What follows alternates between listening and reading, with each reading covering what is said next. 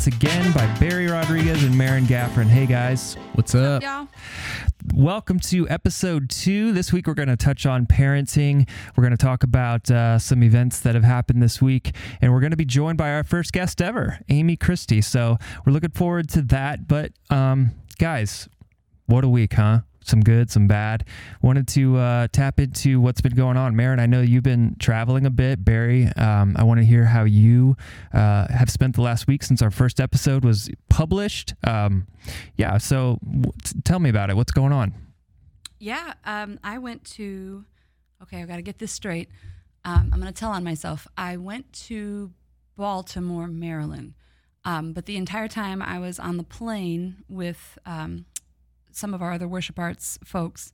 We were going to a uh, multicultural worship leaders conference, um, which was super awesome, by the way. But the whole time we were on the plane, I thought we were going to Massachusetts. What? The whole time. I'm not kidding. Close enough, right? I get Boston and Baltimore mixed up. Something's wrong with me. Baltimore, Massachusetts. Totally. We landed. I hear it's great this time of year. and I opened my Google Maps. I'm looking for the ocean. Maron. You know, I just go where I'm told. Oh my I goodness. do. I do what I'm told. So yeah, I was really hoping for a lobster roll, um, which kind of Became, I was wondering about that. Oh we had an gosh. offline conversation where you're like, I better get a lobster I roll. And I'm like, so many in. Baltimore? All right. Maybe they have them. I didn't know better. So I'm from the Midwest, and I just was thinking, like, man, we're closer to the ocean than I've ever been. So maybe there will be lobster. Did you smell the ocean from afar at least? You know, like that Pavlovian kind of like you're making it up, Yeah. right? Yeah. Like, Yeah. I know I can smell the ocean. It's here, but I, I meant Chesapeake Bay. Yeah. But I thought ocean, you know? Sure. So the running Wow. joke of the trip was I asked every single person we encountered, every Uber driver, every waiter, you know, so On where, purpose? Where, where, where are the lobster rolls? No, you didn't. totally did. Oh my gosh. and they said, you know, we're more known for crab cakes. So I did get the crab cakes. I was Were they good? pleasantly, pleasantly surprised. Yeah, they were good. They were good, but they were glorified tuna. Like I'm, Whoa. Yeah. yeah, I'm just fighting words. I'm. I'm just kidding. I don't care about that at all. But sounded right. They were good though, and I'm very thankful for every crab cake that I enjoyed. But So tell me, tell us about that conference. What would you guys do? Why'd you go there? yeah, um, well, our um, what is what would what is Jeff's title? Pastor of Jeff Unruh. He's a pastor of communications and worship arts and production now. Yeah, Wow. yeah. Well, he found this conference. None of us had ever heard of any of the speakers or any of it, but he found this conference and thought that it would uh, be beneficial to uh, the worship arts team if we could go and learn more about what it means to be uh, multicultural versus multicolored, which is fascinating, by the way. that's interesting. What was the conference called again? um, the Multicultural Worship Leaders Network, Okay. um, I believe. So, yeah. So um, multicultural versus multicolored. versus multicolored, yes. What is the distinction? hold on now it's gonna get it's gonna get a little bumpy um, if you have people of different ethnicities represented congratulations you do have a multicolored church Mm. but if you are still uh, monocultural you know hey every person from around the world come and sing these songs and listen to these words and you know practice greetings in this way and Yeah. if things are multicultural within your if things are monocultural within your service you have a multicolored church Wow. with different colors represented but their cultures aren't necessarily represented Wow. so this was a conference about churches that are trying to become more intentional in implementing uh, pieces of the cultures of the folks that are represented within their congregation or not. That was another question that was brought up. One pastor said, "I have a large uh, Croatian population uh, surrounding my church, and we want them to come here. We want to, you know, reach out to them or whatever. But right now, we don't have." any Croatian anything in our services because we don't have any Croatian people who come here yet. So should we start to implement those things before they get here or do we wait for them to get here and then we start growing in our attempts to be multicultural? Yeah. Wow. Um, What's the answer? the answer was set the table for who's coming. Mhm. And that just blew my mind. Um, we've been talking some here around Grace Church about um, communicating and perhaps even over communicating ideas um, to our congregation at Hmm. large. Um, so this would mean, in this pastor's circumstance, preparing his current congregation for the culture that does now surround his church and um, teaching them, making them aware, um, starting to kind of set the foundation for that. Um, and then maybe introducing um, maybe the word for God in their language. Just familiarizing yourself with just little pieces. Too much too soon is bad for everybody. Um, so just Trying too hard. yeah, yeah, Yeah. little bits here and there, um, and and so much about building relationships with people from those communities, so that you become this church would become an extension of that community. It's not like a handout or reaching down. Um, it's an extension of that community. That's interesting. When I when I traveled a lot, one of the things that I kept bumping into was that um, when I would try to learn the local language, I would always, you know, I would learn a sentence or two, um, but for whatever reason, it like won so many hearts and minds that I was trying to learn the language, and because I realized, okay, it didn't matter that I didn't couldn't really carry on a conversation. I could barely even string two words together, but I made it and made an effort to know them and to to be on their terms and not expect them to know English. Yes. And so I wonder the similar kind of Yes. idea there saying we actually yeah yeah we know one word in Croatian but we know a word in Croatian Yes. because we want That's to, it. to meet Mhm. you Yeah. where you are. So so many times it was said um, to just let people of other cultures know that we see you. We know that you're here. Wow. We hear you. We see you. And essentially, that's what you were doing by learning that one sentence or that one word. You know, I know that you're here. I see you. Um, and that's that's just warmly received. That's coming from a heart of care. Um, you know, you're not trying to exploit their culture or anything like that. They know that that comes from a heart of love. Mhm. So, yeah, I could talk about this stuff all day. This yeah, gets me going. too. Yeah. So it's like dignifying other cultures instead of asking them to assimilate Yes. into yours. Yeah. So what was what was your team's like one of your team's biggest takeaways or things you want to start doing here? Um, well, we had um, Brad Becky, who leads here at 146. We had Ephraim, who leads at North Indy. Uh, Will just had a baby, so Will got a pass on this one. Um, but I was there, and then uh, Kendra, Kendra Kirby came as well. Um, we understand that our locations are different. Fishers, North Indy, and um, right here in where are we? Noblesville, right here in the town of 146. Yeah, you're right. The, the border between Westfield, Noblesville, and Carmel, Yeah, which yeah. is why we call our campus 146th Street because there's Mhm. literally nothing else. Yes, totally. So I mean, different um, demographics in all three of those places. Um, I know I can speak a little bit for Ephraim. Um, there's a a large congreg not congregation. There's a large concentration of Burmese immigrants. So a lot of this spoke to him and the way that he could start preparing that congregation to receive the influx that they're hoping um, to be able to reach out to these uh, Burmese people. Um, so, what would that look like? Would that mean learning a song in their language or even just a verse? One of the things they did, um, fa- fabulous musicians at this conference, just they'd blow your mind. They they describe different ways that you can blend songs from cultures with a song that's already familiar, you know, which might be good, baby steps, you know. So you sing "How Great Is Our God," and then you just change the word God or you, or you, to a you know their language, or um, you kind of blend a chorus from a Spanish song into a well-known, already very well-known English-speaking song, and it's just a way to kind of make the cultures equal and yeah, present it in Hmm. that way. Um, yeah, fascinating. Um, and they did that so seamlessly.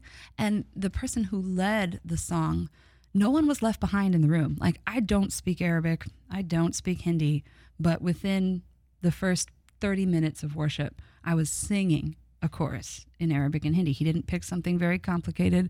You know, it was simple enough to where, you know, you hear it once, you pick it up, you kind of meditate on it. And they had the English translation underneath it Mhm. um, on the screen, you know, so that you weren't totally lost the whole time. But That's awesome. um, great ideas. Yeah. Great ideas. So we're, yeah, we're going to take all that information and uh, pray on it and see, you know, Lord, what, what would that mean That's cool. for our congregations? it's going to be interesting. I think the bigger conversation out of this is um, do we, I'm saying corporately as a, as a church body, do we even want Hey. to be a multicultural Hey. church yet? Ooh. Now, I know those of us sitting around this table, we really want that. But do our people really want that? I mean, I know there are people who attend Grace Church and they would like nothing more than to sing Oceans for the entire worship set again and again every single week.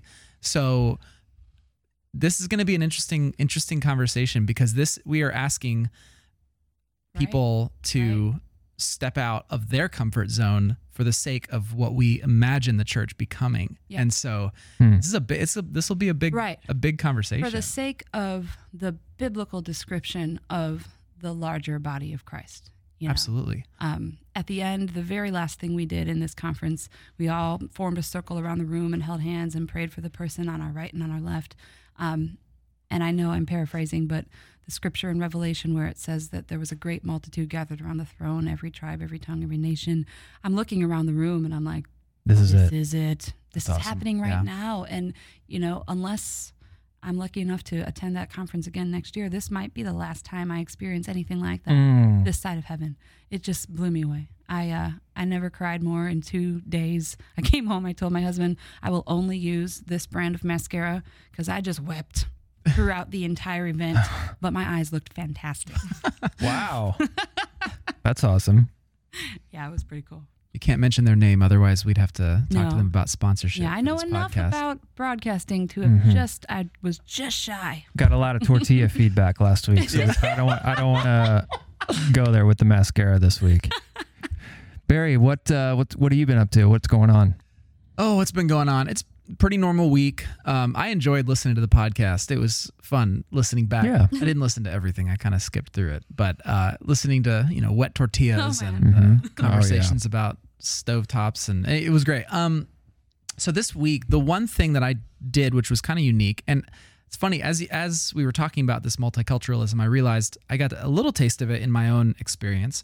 Um, so here at Grace, we have this thing called Way of Discipleship, and it's essentially, um, I think the phrase is a time, an intentional, time-bound relationship focusing on uh, learning and practicing the eleven key practices of following Jesus, or something. Rolls like right off the tongue. something along those lines. Yeah, it's real. Basically, you get together with someone and you work through what it means to be a Christ follower, and ideally, you're doing it in a way that you're also kind of living life together a little bit. Uh, you're kind of going through the ups and downs, and it maybe even takes a couple years to go through these eleven practices. Uh, things like, you know, serving. Now, what's the? I don't. I'm the worst representative for way of discipleship. What are they? Uh, like um, surrender, and trust. communion with God, studying the Word of God, uh, material generosity, moral integrity, blah blah blah. Okay, Right. so I've been doing way of discipleship with one uh, young adult guy who's really great, and um, we've been doing it for about a year. Uh, this is probably the third or fourth time I've gone through it, and we've been going through it. But then I kind of had two other young men sort of come right into my world not that long ago, and I decided that God was probably nudging me to start way of discipleship with them as well. So all of a sudden, I went from one to three, and um, decided that because I had three guys, I was gonna try to um, have them engage with each other a little bit as well, not just have it all be one on one. So on an, on a regular basis, we're gonna be getting together and doing some things together. And um, so this past Saturday, I decided to have like a four or five hour little mini retreat. Uh, where we just came together and talked about a certain topic, looked at some scripture and spent some alone time and came back and debriefed it and prayed over each other. Super simple, but it was really, really cool. And um, I mean, there was some real, God really showed up in, in some really cool ways for them. Um, but the cool thing is, one of uh, the young men that I've been discipling, he's American, grew up at Grace, uh, just, you know, pretty much as monocultural as you could get here in the suburbs of Indiana, Indianapolis. One of the other guys that I'm discipling, he his uh, family immigrated here from Mexico, so he was born in Mexico and he, he came here when he was maybe I want to say six or seven, and so he's got a really unique perspective coming at it as a as a child of immigrants, as an immigrant himself. And then another young man uh, is Sammy Sammy Musimi, who is from from our our partner uh, at Nairobi Chapel, who just married a gal from Grace, and now now he's living here, and they're uh, pursuing their calling and passion, maybe into church planting in Toronto, because his heart is for. So here I am sitting here with with uh, uh, these four guys coming from completely different. Yeah, sorry, speaking of three guys, and we were all coming from completely different perspectives, and it was really cool because um, what what I had them talk about, we were talking about the topic of surrender and trust, and I I kind of put this idea in front of them that every Christ follower at any point in their life, they are looking at a boundary of their trust. There's a there's a boundary line to which their trust can can comfortably go and then there's a line beyond beyond which they don't know if they're ready to take that step. And it, it's always there's always a boundary line even if, if you're a brand new christ follower or if you've been one for a really long time. And so we talked about that. We looked at um, you know the the passage be still and know that i'm god which is sort of this idea of of fully trusting in the midst of great chaos and and tumult and all this stuff. And so I had them really wrestle with and uh, what is your boundary? Is it a is it a, a life circumstance that you need to trust God in? Is it uh, a moral issue that you need to do some sort of identity thing that God says of you that you need to wrestle with? Do you believe if it's true? All that kind of thing. And so um, each one of them had totally different answers for what that was, but it was such a cool thing for us to do. So, so before we were recording this podcast, we were talking about the shooting that happened uh, in Texas, in Sutherland Springs, Texas, at this church, and just trying to decide how do we even talk about this issue. And what came to mind as I was thinking about this whole boundary of trust idea is that there is a point, and Maron, you were kind of talking. You maybe you can talk a little bit more about this, but there's this uh, point at which you realize you just can't be mm-hmm. guaranteed of your safety anywhere. You you know, in this world, you could be hit by a car, you could be shot, you could be you could die of a mm. disease. Like it's it's it's almost there's no Yeah. there's no surprise to me that we live in such an age of anxiety.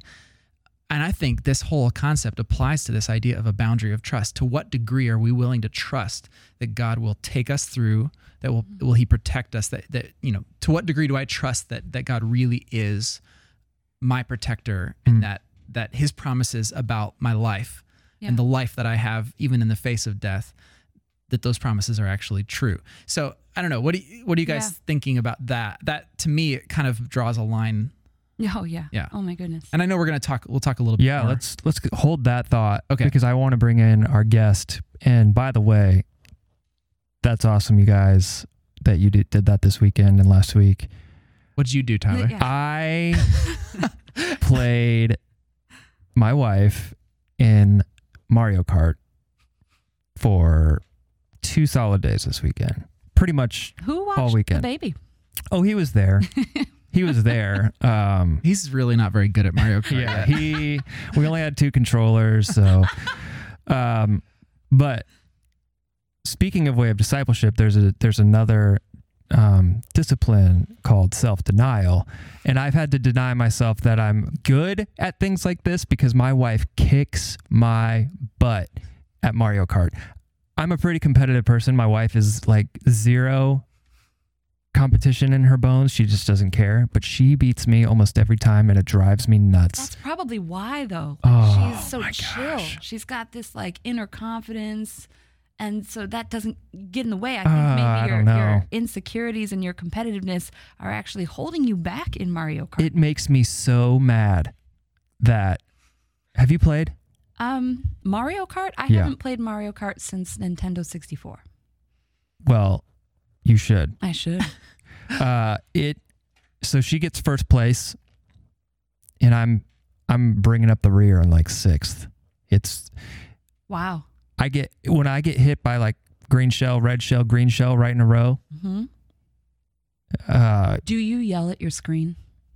Do you throw your um, controller? i don't throw anything i just say i say things like i think my tires are bad Uh, because you can customize your car i'm like i think i need different tires making excuses you know so that's what i did but i'm glad you guys had great does none of that, transforming right? Your wife does not make excuses or No, 'cause shout she wins. See, it's also, let's go back to the thing about you are practicing self denial by playing a video game for two days. Yeah, I, my, I'm denying myself. Two days? I'm denying myself of uh, The ability to be good at something. the water. overconfidence. Right? That's how that works. No, probably Sure. not. I don't know. Anyways, let's bring in our first guest ever on Between Sundays. Amy Christie is with us. Everybody. Hello. Hey, Amy. How I- are you? I'm just right now. I'm just so excited that Lauren beat you. like that just makes me so Why? happy because I just love it. It's awesome So, because I love Lauren and it just makes me ah. happy and it kind of makes me happy that it made you that mad. so let me start this off by saying Amy and I have a really interesting relationship. Yes. It's love hate. So anybody who's listening to this please know it's relationship, good fun. please know that I really hate her. I I'm just gonna sit back and Just let the kidding. snarkiness just fly. Yeah. let the It's- snark fly. If you're if you don't know the two of these guys and you look at and you listen to their combative, Yes. like almost angry oh yeah, repartee, you Well, realize even like when they're not speaking, it's in their eyes. Yeah. like Yeah, jeez. yeah, Dang. lasers. you wouldn't you wouldn't know lasers. that it was all in fun. Yes, you just I know. wouldn't know. What um I really hesitate to start talking enneagram all the time. Oh, but man. Word. I just have to bring it up because I know you're an eight, and I'm so an you're eight, at yes. war with the world. Amy, what are you? I'm a seven with an eight wing. okay, so there's a little bit of Although war. people argue that I'm a three. Can you explain what a seven is? oh, here we go. Mm, We don't. can Let's cut that else- out. I hate trying to explain Well, it. just talk about yourself. oh, what about me? Are you the life of the party? Yes, I am. I mean, I would like to be. I hope so. Oh, I'll be so sad if I'm not. You think you're so much fun. I do think I can be fun. Do you do you uh, cover over your deep insecurities by uh, by pursuing pleasure and avoiding pain at all costs? Um, I didn't think that, but the more I've heard that, and the more I think about it, yes, probably. Yeah, I'm a seven as Yeah. well. So Yeah. I probably do. And it, the the thing that all threw me into the seven more than the three, because people did. I had people that knew the enneagram, and they were like, "You're not a seven, you're a three.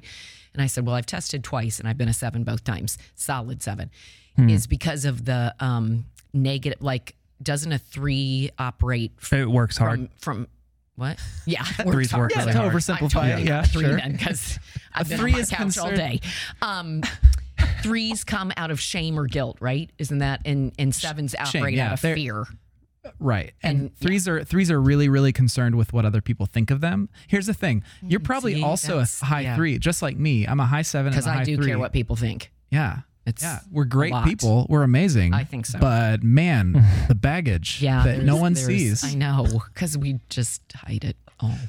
So Or this try weekend, Yes. Joking, by the way, in case you couldn't hear my voice, I don't actually think that I'm a great person. But Oh, man, come sevens do have a lot of fun I do, because we but don't no, deal with I'm our own pain. too. Amy, you spoke this weekend. Yes. You talked about parenting. We Mhm. are in a current series right now called Bless This Mess and um, talking about a variety of.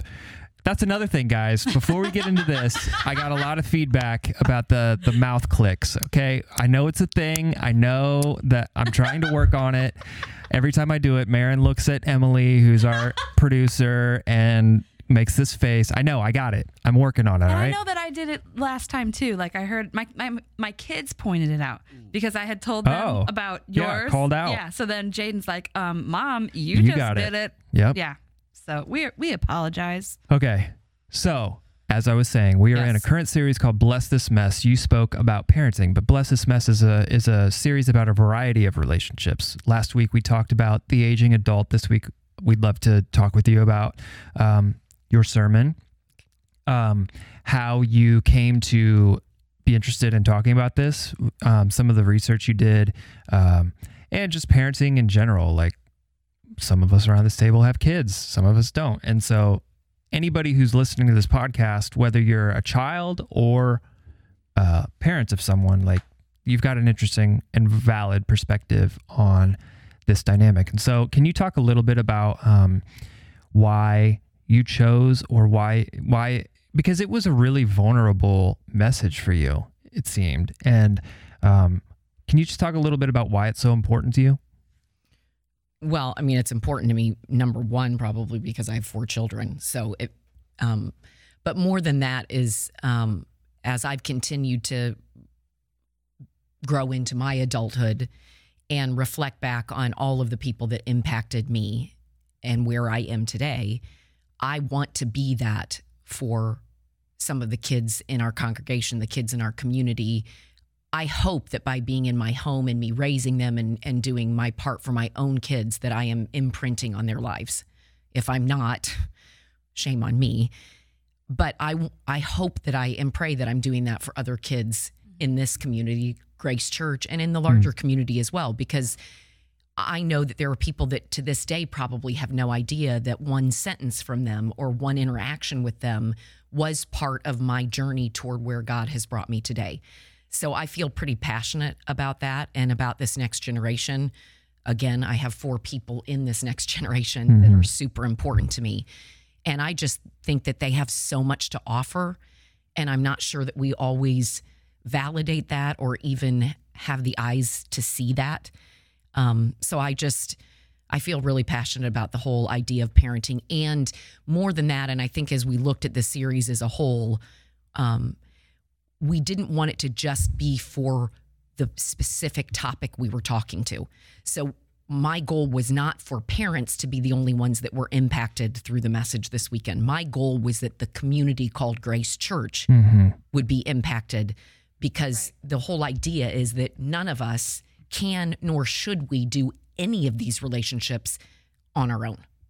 And I know that's going to come out in marriage and singleness. And Tim spoke mm-hmm. about it in aging. We are community. Mm-hmm. We are the body of Christ. We are, so we should be supporting each other. And I hope that that's what, if anything was taken away, I hope that people felt motivated for how can I be a part of some kid's life or multiple kids? How can I be a part of moving them toward Jesus and moving them toward their calling? Because isn't that what we mm-hmm. Isn't that what we desire as the church? I love the way you defined parenting at the beginning of your sermon. You set it up so that anyone who was tempted to think, oh, well, I'm not a parent, so this message isn't for me. You defined parenting as uh, a parent is a person who brings up and cares for another.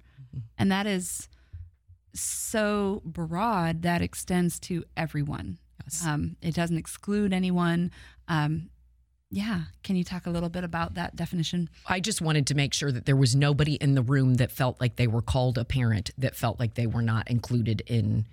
Um, and our world today, you know, I, it- this is this comes to me because of all of the bajillion friends I well now I sound like I'm so Oh, of course you have a bajillion so friends, popular. Amy. Of course. But all the people in my life that are called parent that did not give birth to the children that Mm-hmm. that they are parenting. So I I just wanted to make sure as I was looking at the definition, uh, I just wanted to make sure a lot of it was this begat that, this generated this, and I'm like, but it's so much more than that. It's not. I mean, we see so many examples of people that are raising other people's children or people that have adopted or and I just wanted to make sure everybody knew that no one is missed yeah. in this definition. No one is missed. it's interesting that we're we have to do that kind of that kind of defining now not only because of some of the realities of our culture but just because of where western culture has has come in general Yes. because in in many other cultures in the world and also throughout time it was just a given Yeah.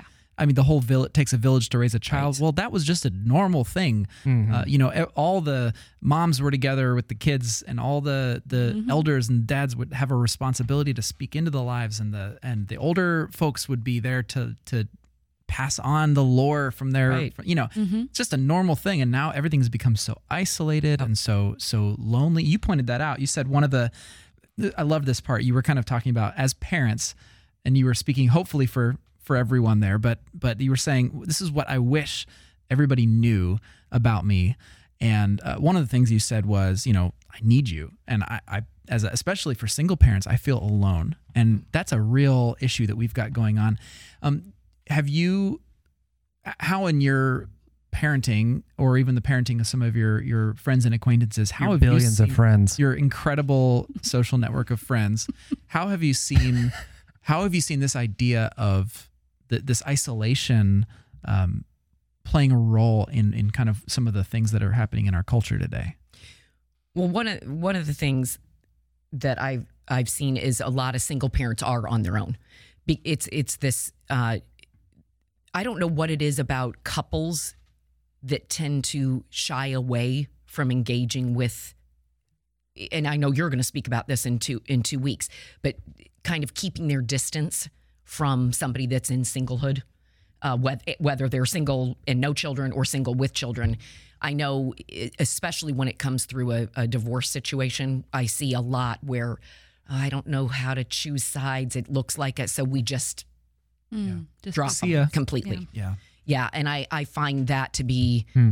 really disconcerting. It, it's so bothersome to me that all of a sudden you you it, you don't know how to relate, so you refuse to relate. And I think that's that's our culture. Period. If I don't understand you, if I if if it's hard for me to talk to you, if it's hard for me to relate to you, then I just won't do it. And I think it's the same situation there. That uh, well, I might say something that's well, you might say something that's not right. and then hope they have grace and forgiveness and you ask for forgiveness and say I didn't mean it like that and can we push through this and and still get to the other side and and understand each other and be friends and so yeah, I think I've just noticed that as you know, we've had some people in in our circle go through that kind of stuff and um, and I've had family members that have gone through that, and you know, of course, they're they're still part of our our family, and that's not an issue. But I've seen friends that have kind of unintentionally kind of just turned away because they just don't know what to Mhm. do with it, and Mm. it's too messy to deal with, and it's just easier not to deal with it. And it's cool- not just the parents who feel the effect of that; it's their kids as well Absolutely. who then lose those relationships that could be building into them. Yeah. Yes. Yeah. And our kids, like, how can I say to my kids, well, you know, this is hard for them, so you need to be a friend to them Mm. if I'm refusing to be a friend to the parent or or not Mhm. doing it well or not pushing into their lives like that's again that's just poor parenting on in my view because you're you're expecting something of them that you won't ex- don't expect of yourself and that's just The cool part is that you said, I can't, I- I'm, I feel alone, but if you don't hear anything else today, hear that. I can't do this alone. But, uh, and we have a clip, I think. Let's see what you have to say about that. I have no idea what I'm doing, Wait, even if I look like I do. no, that's the wrong clip. Hang Oh. on. Well that's true too. I have no idea Wait, what I'm doing. sorry, sorry. My Even if I Are you And the most important phrase I want you to hear from me today is that a pa- as a parent, I need help. I need you. All of you. I cannot do this by myself, and I don't believe I'm supposed to do this by myself. What do you mean by that? I don't believe I'm supposed to do this by myself. Well, first of all, I really enjoy listening to myself. It's awesome. I can't wait to mm-hmm. listen to the podcast. Um, I don't think God intended for us to do it by ourselves. That's what I meant. Mm. I'm I'm not supposed to do this in a silo. I'm not supposed to do this just with my husband mm-hmm. because I we are a two parent household. Mm. But I not for a second do I believe I'm supposed to do this by myself. I don't want to. I don't want my kids to have me do it by myself. Mm-hmm. They're missing out on so much. I want them to be surrounded with people that give them different input and different perspectives, even maybe perspectives that are contrary to what I'm saying sometimes, so that they can figure out for themselves who am I in Jesus? Hmm. What does he mean to me? Mm-hmm. And then where what does he want for my life? Like what, where does where am i where do i fit into his plan? Mm-hmm. Wh- what how am i uniquely created and and what what way you know I, liza and i she's got has she's got gotten Liza's older. your oldest, right? yes she's 19 we've had great conversations and we don't agree about everything. And that's great. Like i'm i on the core issues of of our spirituality we're in agreement about who Jesus is and surrender to him but there's a lot of gray areas that we can talk about and and it's from the input of other people that she's been able to form her own opinions and form her own ideas and it hasn't just been handed down to her. I don't want it. It's not an inherited thing. Yes. Yeah. It is. It's so. If I, Yeah. I, I would be sad if there weren't other people speaking into my kids' lives. Right. Well, that that whole paint by numbers spirituality that people hand down to their kids, if they don't have any depth and any wrestling, then by the time they do get older and have to mm-hmm. kind of put their own stake in the ground, well, suddenly they have nothing. There's nothing. There's no foundation there, and that was one of the the things that my parents did that I will be eternally grateful for. They, I mean, this. Think of this: pastor and and pastor's wife, and they were in a, a growing church. They were everybody was looking at them, you know, expecting them to to raise their kids in the way that they should go, you know, and all that. And they said to me, "You need to make up your own mind about your faith, and you need to and you need to decide for yourself." One time, my mom tells this story a lot. Uh, when I was um, getting off the bus, I, this is probably maybe fifth grade or fourth grade, and I we were walking back from the bus um, to the house, and I said, "Mom." I don't remember this. She she tells it though. Uh, she said, I said, "Mom, uh, what if I just don't believe in all this God stuff?" And she said it was the hardest thing that she ever did. But she said, "Well, Barry, you're gonna have to you're gonna have to decide that on your own. You're gonna have to make up your own mind." And so that freedom, which I think you're alluding to here, is is what like allowed me to have a faith that actually mattered Mm. because then I listened to voices. I didn't just accept blandly what my parents said. I Right. listened to other voices in my life. And it got to the point where I couldn't just disregard the faith that so many people Right. I could see in all their lives. Yes. So I- guess all that to say, I, I'm 100% in agreement with you. I think this is meant to be done in community. Mm-hmm.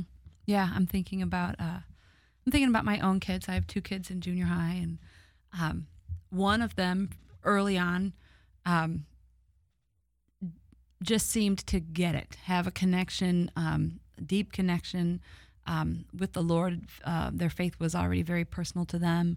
Um, the way that they interpreted Bible stories, they were they were doing so correctly, and it wasn't just like they were just regurgitating it, but I could tell, like, okay, wow, this child, he's really catching on. Right.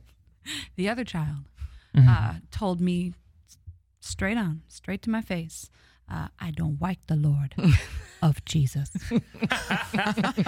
the ward or the Lord? The Lord, the Lord of Jesus. I don't like him. I don't like the Lord of Jesus. You know, um, all right, okay, you Mm-hmm. know. Um, so yeah, so I in uh, in Chicago, um, I feel like I grew up with somewhat of a myopic view of Christianity because it was just we went to this church every week, you know, and on Wednesday nights and on, And on Sunday, Sunday nights, nights. and you know that that was it. And this wasn't a church that networked with other churches, so we didn't you know go all over the place. So um, with my kids, um, they went to a Lutheran school. We were part of a more charismatic church. I joined uh, a black gospel choir on the south side of the city, and they went with me to practices and different performances and whatnot. I wanted to get them as broad of a picture as I could. Um, even later, um, when we were part of a reformed church, um, for the kids who grew up uh, in one, you know, way of thinking in the Assemblies of God church to move now to a reformed church, they had a lot of questions about, well, what does this mean, and how does that relate to that? And I welcome and I love these conversations. Um, but I don't want to be the only person um, speaking or, or answering or you know giving input when they do have these questions. One of the things I love that you said, um, you talked from, I think it was Romans twelve about you know the hand and the foot and um, the eye can't say to the hand I don't need you and you know all Right. that stuff.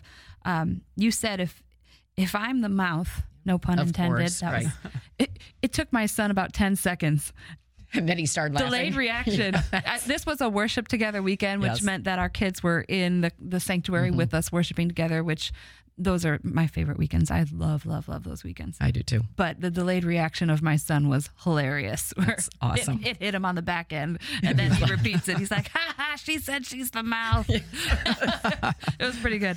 Uh, but you said if I'm the mouth and your husband Jeff, Yes. um, if Jeff is the foot, they need your children. They need much more than just a head and a foot speaking into their lives. Amen, Amy. That was that was brilliant. Yes, I want I want all of it, and I can't have all it outside of the community. Right. That's uh, yeah. That's I. I don't know. It's so funny the whole process of this. Uh, Someday, someday, I'd love to sit down with you, Barry, and Tim, and everybody else to to find out how they process their message, piecing together and. And this one was really quick because we were coming off of Father of the Bride. So I I usually have usually I've done this four times, whatever. But I usually try and get it done way early um, because I just like to have it done and then mess with it. But this time it was Monday that I that I really sat down and started piecing it together. But I just feel like the minute that I know whatever topic I've got or scripture that I've got, I just start listening intently and waiting for him to say, "This is this is the overall message that I want you to." Mm. to speak. This is this is where I think and each time I feel like it's been like super clear. Like this is what you cuz parenting my word, I mean how many different directions could you go? Mm. And so I just felt like he his his word was and one of the things I've wanted to say for years is just that whole idea of parents in this culture again talking about western culture have this whole idea of oh i just want my kids to be happy mm. I, and I, I felt like i missed it a little bit by not saying they will be there will be happiness joy contentment fulfillment when you find your calling in jesus like I think we have a clip. You want to I hear don't it? i don't think i said that though did i i don't i don't don't, remember now I have no idea what I'm doing, Oh even if I look Oh, like wait, I sorry. top Stop it. He's just gonna. Walk I don't around. believe God gifted us, us with children so that we can make sure that they're comfortable and successful and happy. That might come, and that might happen too. But I truly believe God has called us as parents to make disciples and launch them into His work. So would you say becoming disciples and doing that as parents will make them happy or is that what do you feel like you missed? I, I just wanted, I guess I wish I'd said, hey, I think I found my calling. And there's nowhere on earth that I would rather be living than right in the middle of God's will for my life and God's purpose for my life. Is it hard sometimes? Yeah, sure. I mean, it is. Um, but I didn't want to. I didn't want to make people feel like you won't be happy.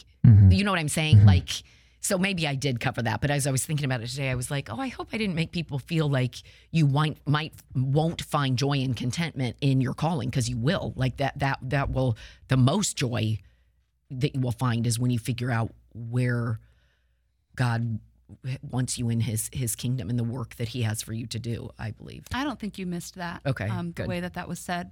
But if you do think you missed that, um, I know, like you do, that you know Monday you are playing Monday Right. morning Sure, of quarterback. course, And that's why this podcast is on Mondays, It's- and it's a it's really great opportunity Yes, to just is Twin right Sundays, all man. the wrongs. it is perfect Yeah. Next time I miss a note, I'm just going to come in here and, And sing, sing that note. I think just that's- nail think it that's on the mic.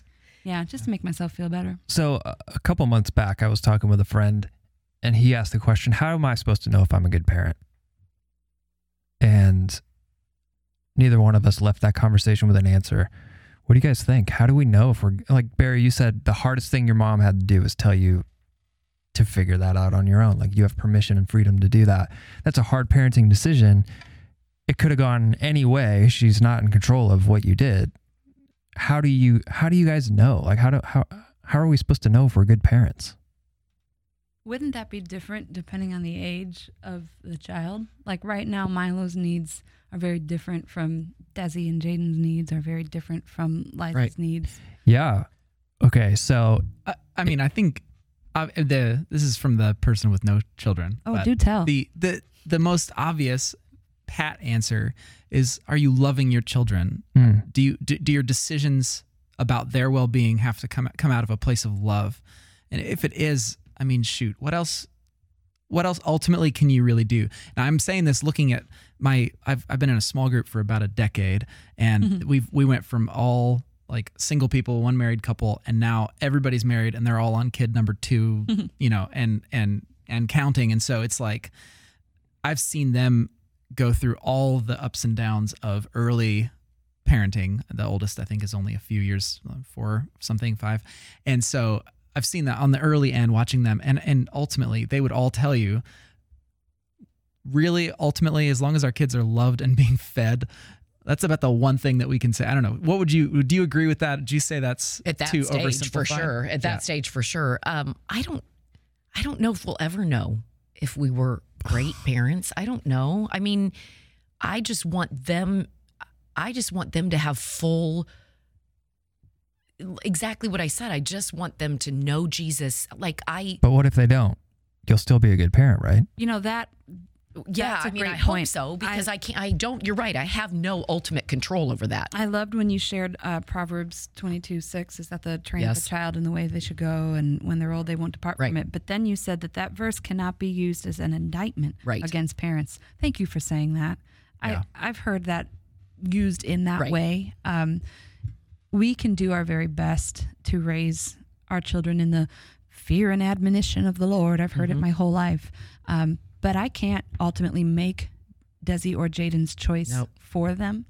Um, I can be a praying mom and soon and very soon a praying grandma. I can't wait for my grandma wow. years. I can't Maron, wait. I'm not. both episodes Old you're like talking about Old how. Well, close you- you, are to getting I old. Had She already several- doesn't know how to use the Netflix button on the remote. wait. So I had several Yeah. grandparents stop me actually after Thought the, about after Boston was and in, tell- tell uh, me how awesome being a grandparent is. I can't wait. It's and like, I well- want to be one of those praying grandmothers. And Yes. there might be someone in my family who says, you know, I was hell on wheels, but I had a grandmother. Her name was Maron. Mm-hmm. And she just wouldn't stop praying. Praying for me, You yes. know? Yeah, I want to be and that. she thought I lived in Baltimore, Massachusetts. Baltimore, right, right on the ocean. Right I don't think I don't think that phrase is gonna be is gonna be accurate anymore though. When you're a grandma, they'll be like, "What what are wheels? What are wheels? Yes. Yeah. Everything's gonna hover." Right, I was gonna hell happen. on a hoverboard, but I had a praying grandmother. Okay, I love that. Let's start using that right now. Hell on a hoverboard. Hell on a I- hoverboard. it's- it works better actually than hell on wheels. yeah, I it think. sounds way better. Yeah. I did want to say the flip side of that too, because I didn't feel like I addressed that. I did not want it to be an indictment to parents because I think there are there are parents that are racked with guilt and grief over their kids that have not, for whatever reason, chosen the path that they wanted for them or or that God wanted for them. The others, sorry, the other side of that would be that God can do work in spite of the parents too. Amen. And I didn't want somebody to think, Yeah. oh, okay, well, I don't have great parents. If there was a kid in the room that was thinking, my parents are terrible. Well, God can still, I mean, He's still on the hunt for you Mm-hmm. And He will pursue you in spite of if you've got really bad parents, which I don't know what the definition Yeah, of that is exactly. either. But, but I, I just felt like I didn't give that flip side of it either of there is, there's hope because there were kids in the room. And uh, I wanted to make sure that they left feeling hopeful. So you've got four kids, ages 10 through 20. Oh, yeah, almost 20. 20 in February. She's 19. 19, 16, 14, 10. So talk about we we just touched on the different phases of what it is to be a parent. Talk about how you you and Jeff have experienced that. Um, because 10 is way different, obviously, than 20. But you've watched. I mean, can you talk a little bit? You've got three girls and one boy. Right. That's different. That's totally so can you talk a little bit about the different phases that you have uh, gone through as a parent? Yeah, you mentioned the sleepless nights uh, from infancy turning into sleepless nights as a high schooler. Yeah. I loved that line because I'm right on the verge, Verge of of that. it. Yeah. I would say I think a parent's golden years are between the ages of, and this is for me personal, um, like two, because the infant stage for me was brutal. I was so tired and sad all the time. I'm just being honest. Sounds great. So, but two, they start discovering things, and up to about 12, because they just still like you so much. Oh. Like they still really, really so you have one you. kid that likes you still? Um, I would say Annie because of her personality. How old's Annie? She's 14. I would say she's still she's but she's got she's got her moments where she's like Mm-hmm. stop talking and quit saying things that are bugging me. Like she just so there I love that stage. Yeah. And I've one left in it and I don't think I appreciate it as much as I want wish I had now. Um, when I was in it, because because they just they're just they're discovering life and they still really enjoy being with you. Oh, and you can still tell them what to do. Um, Right, exactly. Yes, and there's not a lot of control. backlash. Yes. Um, even though they're still in my control at 16, um, there can be a lot of backlash to anything you say or do. And just they're trying to figure out who the heck they are Yeah. at that stage. And that's really, I think that's been my hardest thing with Will. He's 16. Um, number one, he's a boy, and that brings on, sorry, boys in the room, it brings on a whole other set of challenges. And they really, it does take them longer to to develop that whole frontal lobe thing than it does girls. It's a nice way teen- of putting teenage it. boys are kind of dum dums. A little bit, yeah. Uh, but I think it's hard for said it. boys in our culture, in Western culture. I look at him some days and I feel like he's stuck between needing to become a man and still wanting to be a little boy. Yeah. Mm-hmm. And that is in in and in our culture, boys aren't allowed to feel emotions, not as deeply as women are. And I'm not saying they shouldn't. I'm just saying I think they feel this pressure that they're not allowed to say. Oh, man up. Yeah, Yeah. exactly. Man and up. and so I feel angst for him because I mm-hmm. feel like he has things in him that he feels like he can't just let out. So it comes out in other ways. Like I think sometimes it's anger that comes from a boy more than sadness or emotion or because they don't they don't feel that they're allowed to express it in that way. So I think he expresses things in a different way which Do you I- think he's more emotional than he oh, I think he's super emotional. really? Yes. Yeah. Well, as a emotional. as a former adolescent boy Yes. myself, Were you can a s- dum dum? I was weird. I was a I don't know. I, Same I- Yes. I was. Tyler I, was a I dumb did dumb. I stupid was things. definitely a dumb dumb. Yes. I was a dumb dumb dumb. I mean, I was not like yeah, I, I was not completely ridiculous, but I just remember all of the feelings and things and hormones and everything is just this this soup in my brain Right. and it would come out in the weirdest ways. Yes. Like the moment a hmm. girl would walk into the room, all of us guys would start jumping on each other. Like why? like what- we're not interested in her. She's just Right. She's there's just just a a girl, in the room, So and so we have wrestling? to Like monkeys? or like climbing on things, jumping off of things. I don't know. It just Chimpanzees, happens. like- and it's like, if you really stopped and thought about it, like, why did I just jump off that chair? well, the, that's the thing. You don't. You, don't. Right. You just don't never think do. About it. You Yeah. don't think. You don't think. Uh, and Liza being the oldest, I every birthday I say, um, "Happy birthday!" and I'm so sorry because ev- you were the guinea pig. Like everything that we did, we were trying out on you. And I have, I have, you know, I have regrets with her. I think there were times that I made her grow up too quick, and um, she was the oldest, and it just it pains me. And yet I look at her today, and I'm like, I guess we didn't do everything awful because she's a remarkable young lady. Mm-hmm. I I love hanging out with her. I mean, she's, not going to listen to this. It's fine. No, I, I know she's not. She, you're right. She's totally not. She's not going to listen to my sermon from the weekend. I'm, I'm going to guarantee you that. Um, but she really is like I have. I have friends that I hang out with, a bajillion of them, I, as I mentioned earlier. But if I were going to choose, I would totally choose to hang out with Liza if I if she were around. She's down in Nashville, Tennessee, at Belmont, but um, she's just a joy to be with, and she is totally figuring out what God means to her and what what that looks like and you know there's going to be bumps and bruises along the way and there's going to be great highs and low lows and but I feel like she yeah somewhere along the line God got a hold of her heart and and she's embracing that and and embracing what that looks like for her but she's just a, she's just a complete joy to be with I mean And she's we- hilarious on Twitter. she's she's a pretty funny. All of my She's all my funny. kids are really witty. Even even my quiet Annie will come out with some zingers, and I, I I enjoy that piece of them as much as anything. Like they're just hilarious people, and I love hanging out with them. But every stage brings its own set of challenges, and and the teenage years are killing me because I'm older. So I'm tired all the time anyway. You know, when we're young, having babies, we're like, oh, okay, I, you know, the now I'm just so stinking tired anyway. And so like I'll go to bed on a s- Saturday night. They have to come in at you know certain certain time, like midnight usually is the curfew for Will. And I'm not. I mean, I go in at 11:30, but I'm laying there. I'm not going to sleep till he's home. I mm-hmm. cannot right. sleep till all the babies are under. Oh, really? No. Oh, no, no, no, no. Uh-uh. No. And when Liza's home from college, same thing. Even and she doesn't. We she has somewhat of a curfew as long as we know where she is. She can do what she wants, but because she's really a pretty good kid. But she she would become you know one o'clock sometimes. one sleep. oh no. Mm. Oh, my Not- parents not- slept like rocks when I was in no, high school. not sound. oh my no, I'm like, gosh. hey, are you home yet? And she's like, oh my gosh, yeah, I'm home. There's a there was a time, a couple times where I came home like later in life after Right. college, as a where I would need to live at my parents' Sure. house for a little bit, for Right. a few months, or or you know, and it was weird that like some kind of thing triggered in my parents where all of a sudden they're asking me like, "Hey, where are you going? Where are you, when are you going to be home?" And Yeah. I'm like, "I'm like um, 25. right. Like I don't have to tell you to that." tell you anything.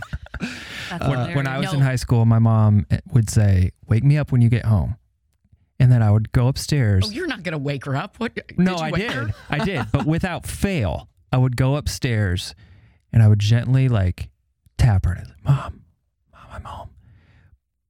She would wake up and see my shadowy figure standing above above her, and and go, "Don't do that!" That's hilarious. I was like, "You told me to wake you up. What That are you talking about?" And so, and then I would start waking my dad up, but he wears one of those like sleep apnea No hoses on his face. And so my dad's like the happiest guy ever, happy to see you all the time, including at like one in the morning when I get home With the thing on his face. with the face. thing on his face. And so I, Dad, I'm home.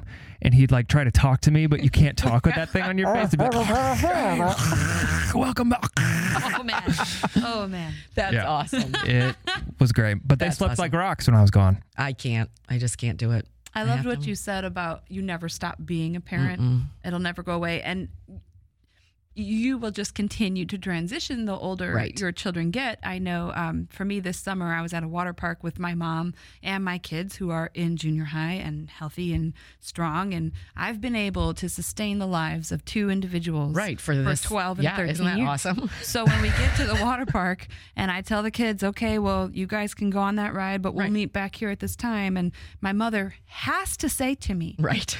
did, did you tell them to stick together? You were like, As Buddy if- system. As if I would forget. right. As if I she she must she Right. must say, Say it. something. Yeah. Sometimes she tries not to say it. Right. And then I see I see her lip just quiver.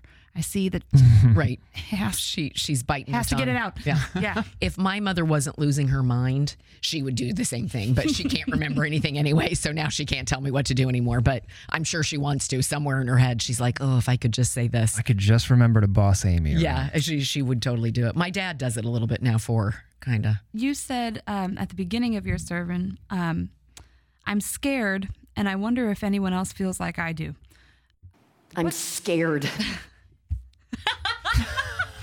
Tyler, Did you spend all day just finding this is the little most blips prepared he's me? ever been. I have no idea what I'm doing, even if I look like I do. That really could be like the mantra for my life. I know. That's why I That's have why no idea what I'm What- doing, even if I look like what this. scares you now you've you've made it through the toddler years and you know the baby years what what scares you um probably that that they won't that they won't find that they that they won't find that deep relationship with Jesus. I I said that to uh, Liza when we were it was 2 years ago I guess. I said, "Do you just feel his presence all the time?" And she was like, "I I guess." And I said, "Cuz I have ever since the moment I really feel like I surrendered to him, I just feel like he's there." Like just and and when I feel that I'm like, "Oh, I hope everybody that loves Jesus and has surrendered their lives just feels like he's present all the time." And so when I think of that, I, that's what I want. I want my kids to feel that. And I just want them to find, I, I guess because I have it, I can't imagine living life without knowing exactly where he wants you. And I know that can be hard to find. I kind of tripped into it, I feel like. I just kept kind of going along, bobbing along. And he was like, okay, let's go here next and let's do this next. And I know that can be way harder hmm. for people to find than it was for me. And I just, I just want them to have that deep relationship with him and then know what he wants them to do in the world because I know that's the best place to be. And then everything else will come out of that. Like, if they get married, if they if they don't get married, whatever that call is, I just believe if they're in if those two things line up, I feel like all the other stuff. yeah seek first the kingdom of Right, god and then right. all these other things will be added unto you Yeah, and certainly not that there won't be pain and heartache and all that, but but when you're when you're in that place of that complete surrender to to Christ and all of the heartache and pain, all of that is easier to deal with because of your grounding in in him, I think. So I guess I'm scared that somehow they'll you know of course i'm scared for safety and things like that because i don't know that you can be a parent and not feel those mm-hmm. things because you you love these your heart's walking around on mm-hmm. legs mm-hmm. you know all the time. And and i said somebody said to me you're only as happy as your saddest child. And that is absolutely the truth. Absolutely. I mean everything can be going great for three mm. But if one is just deeply wounded or upset about something, that's where your heart lives until until you're able to help them get through that. Um, so, so I guess yeah, I guess that's my my biggest fear, and and like we were talking earlier, the fear of safety and stuff, and you just have to kind of let that go at some level because we, we just can't we can't live our lives and worry all the time, or we can't live. yeah Um, but yeah, I just want them to. I just pray and and and hope that I'm helping them get to a place of that kind of deep, rich relationship with with God, and then finding what what His purpose is for them, His specific purpose, because I believe He has one for everybody. So So talking about fear, I want to go back to Barry's um, comment at the beginning of the, of this episode about the shooting down in Texas, and uh, I mean that was a community of a thousand people, and almost thirty of them were murdered yesterday, And uh, Eight kids from the same family. Did you hear that? Oh, no, Wow. Yeah. half of the victims are kids. Yep. wow. Um, a town of less than a 1000 Mhm. Everybody in that town knows somebody. Chances are. Yeah. Every that- everybody. church. I, I read somewhere everybody in the town is a victim of Right. this. You, you would have to. I mean, think about think about our church. Yeah. I mean, twenty six people being shot at this church. That that's about the size at this. Let's say one forty sixth Street campus.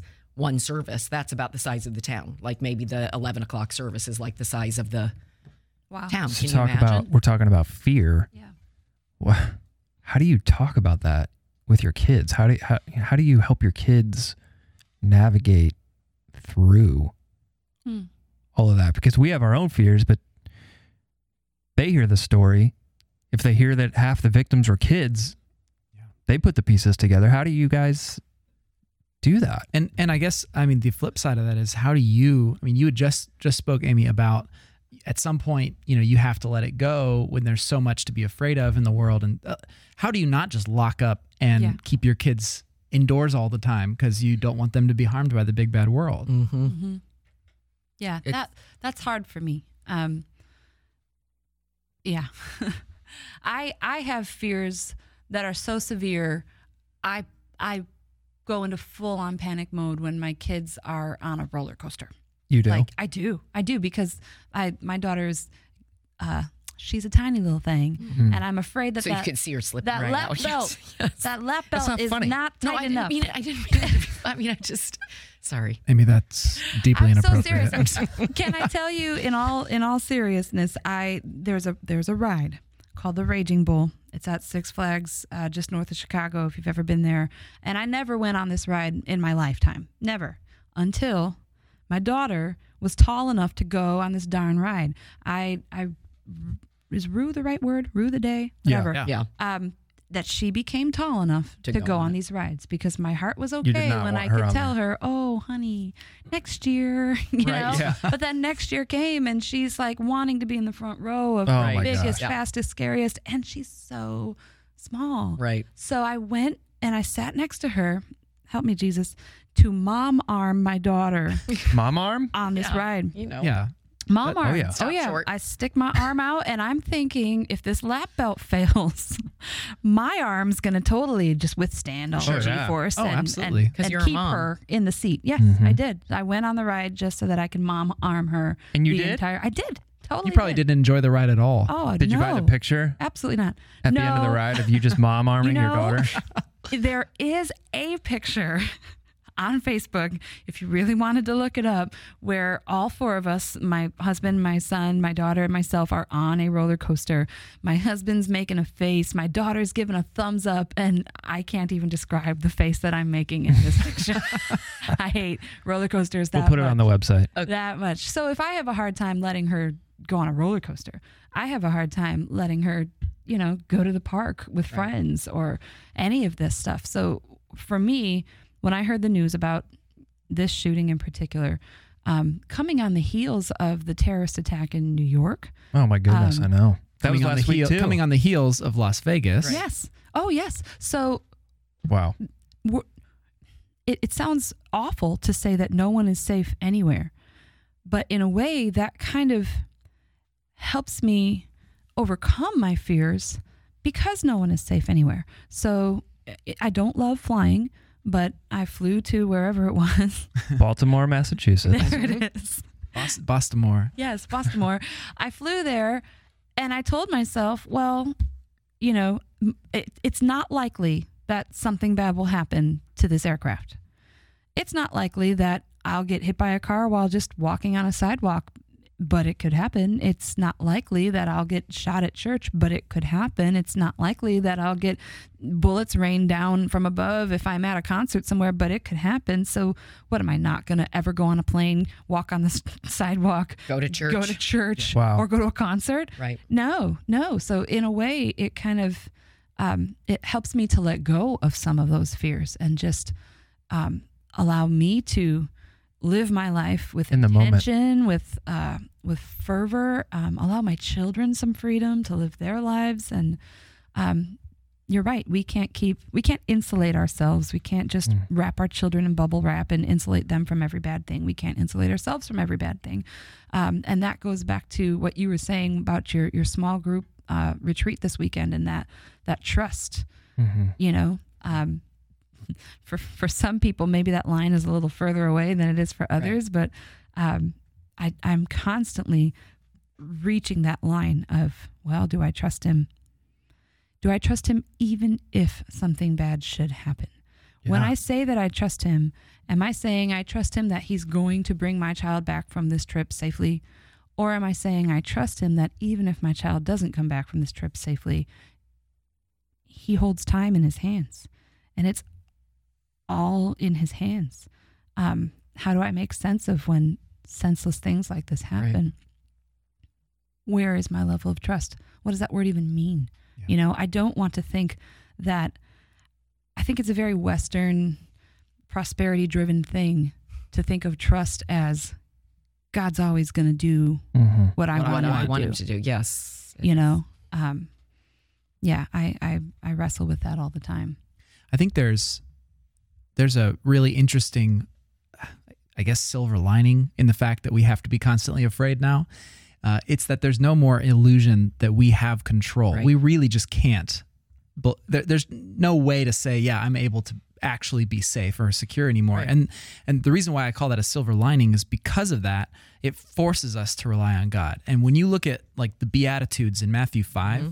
which are so weird, Jesus gets on the, this mountain and starts talking about the people who are blessed, and he says, "God blesses those who are poor and realize their need for Him, for the kingdom of heaven is theirs. God blesses those who mourn, for they will be comforted. God blesses those who are humble, those who hunger and thirst for justice, and on and on." And ultimately, the reason they're blessed is because they need God. They don't have a choice. When you're poor, when you're suffering, when you're at the mercy of injustice, you have to have God on your side looking out for you. And that's why when when I've gone to places like incredible poverty, incredible insecurity, Kibera slum in, in Nairobi, uh, Cambodia, and I mean India and South Africa. You go to these places where there's so much um, death and fear and pain and injustice all around you that people have some of the most vibrant faiths that you could find uh, because they have they have no other choice but to rely on God to provide for them and to rely on God to protect them. And and we had some we had some really fancy nice looking illusions that we were able to get ourselves out of any problem that that you know we could we could get the car that was safe enough Right. to keep your kids from dying Right. in Yes. any possible circumstance. We could get the house that had the right security features so that you'd never get broken into. I mean, those illusions are starting to shatter, and I think it's forcing us to ask bigger questions about do we trust God? Where is our boundary? Yeah. Wow. So, um, just a quick, I, unlike Maron, um, made Maggie go on the beast. You made her? we all wanted to go, and she was going to have to sit out by herself. Oh my she was gosh. like eight. We were like, "It's really fun, Maggie. You'll love it." And she went and like literally sobbed. Maggie's 10. Uh, she was eight when we did it. Oh, my goodness. and she goodness. cried So when I asked and the cried question, and what makes a good parent? You could have said, well, I can tell you what it's not. me. And she cried and she had a double ear infection. What? Before she went on, she had a double ear infection? she did. And then we get to the end. And I'm telling you, everybody lined up to get on the ride looked at us like, I mean, they literally, it was such judgment. I mean, they were like, Well, you yeah. are horrible, horrible parents. Like, "Let's go again." Of course, the other kids are dying laughing because that's the kind of siblings they are. It was Laughing at their eight-year-old Yes, sister? Yeah, because she's like sobbing, like oh crying. So you look at that whole crying. situation, you think, yep, nailed it. That's yeah, it. Exactly. That's parenting 101, everybody. Yeah, Right? From, jeez. no, it, it, that's why I put in the fun facts on, on the Yes. sermon. I Yeah. said, I if you want it. some good, like, um, Yes. stories about Fails. fa- fabulous parenting, just ask me because, you know, I've got a whole slew I have a fun fact right here for those of you who don't have the app yet, the Grace Church app. I love it for the fun facts in particular. Fun fact Amy says, every time one of my kids would do something crazy in public, like scream and cry in the middle of Target, I would just tell passersby, we're working on it and keep walking. Yes. I learned that from another mom. Fantastic. Because they were judging. There's no question. I mean, Yeah. they're like melting down, or, you know, a teenager's kind of yelling at you in the middle of, it, you're just like, and I'll do it till with my kids today, and they're like, "Stop it!" And I'm like, "We're working on it. We're working on it." As I'm like shoving them out of the store, oh just so they know I'm aware. I'm aware Yeah. that this isn't good. Yeah, I'm judging myself. I'm Don't ju- worry. Yeah, yeah, Don't worry. Like you don't need to judge me. I've already done it. We're good. We're good. Man, so Amy, thanks for joining us Oh, today. this was so fun. yeah, um, Amy said that she wants to be the uh, honorary fourth host, Yeah, but no. only room for three. Sorry. No, Um, just if you if someone can't make it one Monday. Okay, we'll I see. would, I would love to. Okay, we'll see. I thought I did pretty well Yeah, on this it was pretty good. It was pretty I good. was- all right, But next week, guys, we are talking to David Bell, which is going to be awesome. David. No, just kidding. Oh. Well, it will be awesome. But oh, I thought, I thought you were kidding about the whole thing. no, Like, I was David's I was really pumping coming. him What up. are you kidding about? I'm very lost. All right, so we are talking to David, David Bell, Bell, next and it week, will be but we're going to talk about the Enneagram. Oh, so we've that's talked fun. about that uh, a couple times here in the last two episodes, Yeah. and so we're going to get go do a deep dive with David on the Oh, Enneagram. darn, I could. You can. Can I come sit and listen? It's a podcast. You can listen to it on your oh, phone. I know. listen on I the might, I might beach. have like. You can- good, I could have like good questions, and I'll write them down and hand them to you. You can give me If you have questions. questions, send them in. yeah. Yeah. Speaking of Speaking, which, should Yeah. people be able to do that? yeah, that's our our hope for it. Go ahead, Tyler. So one of the things we want to do as a weekly podcast from Grace Church is to solicit questions from listeners, from people in the community. Uh, we will have a functionality on the Grace Church app that will That's allow good. you to submit questions. Uh, we might even um, create a Twitter account. Who knows, guys? The world is, Is our oyster. oyster. From Baltimore, from Boston. Baltimore, Your Massachusetts. lobster, lobster roll, Yeah. or your lobster roll. Uh, but yeah, we would love to hear feedback or questions um, about the Enneagram in particular. Uh, but just for between Sundays in general, would love to hear from you. So thanks for listening. Uh, Amy, thanks again for being here. so fun. Thanks for And until me. next week, we will. What are we going to do? We will I don't keep know. on keeping on. You need no, to we gotta do you something gotta better than find, that. Yeah. You're, you need to find a sign off. You know, I know, like Al Roker. What's going on in your neck of the woods? You need to have like That's a not a closer. sign off. Well, it's a pass off. I'm okay. You need a sign off. I don't know What, what it Garrison needs- Keillor. How did he always sign off? It was uh, it was and that's the rest. no, no, no, no, no, not Garrison that Keillor. I don't even. Rest the story. No, Who is that Gar- guy? Garrison Keillor. He would always end Prairie Home Companion. No, no, no, the the Writer's Almanac. He would always end it with, um, "Do good work, uh, no, stay well, do good work, and keep in touch." we need Okay, something like well- that. That's like A Micah lo- 6 8, right? I'll think on Do that. Do justly, love mercy. He stole that from the Bible. walk Bible. humbly with thy God. He's a thief. So until then, everyone, do justly, love mercy, and walk humbly with thy God. Wow. This is Maron Gaffron, Yeah. Between Sundays. We'll see you next week.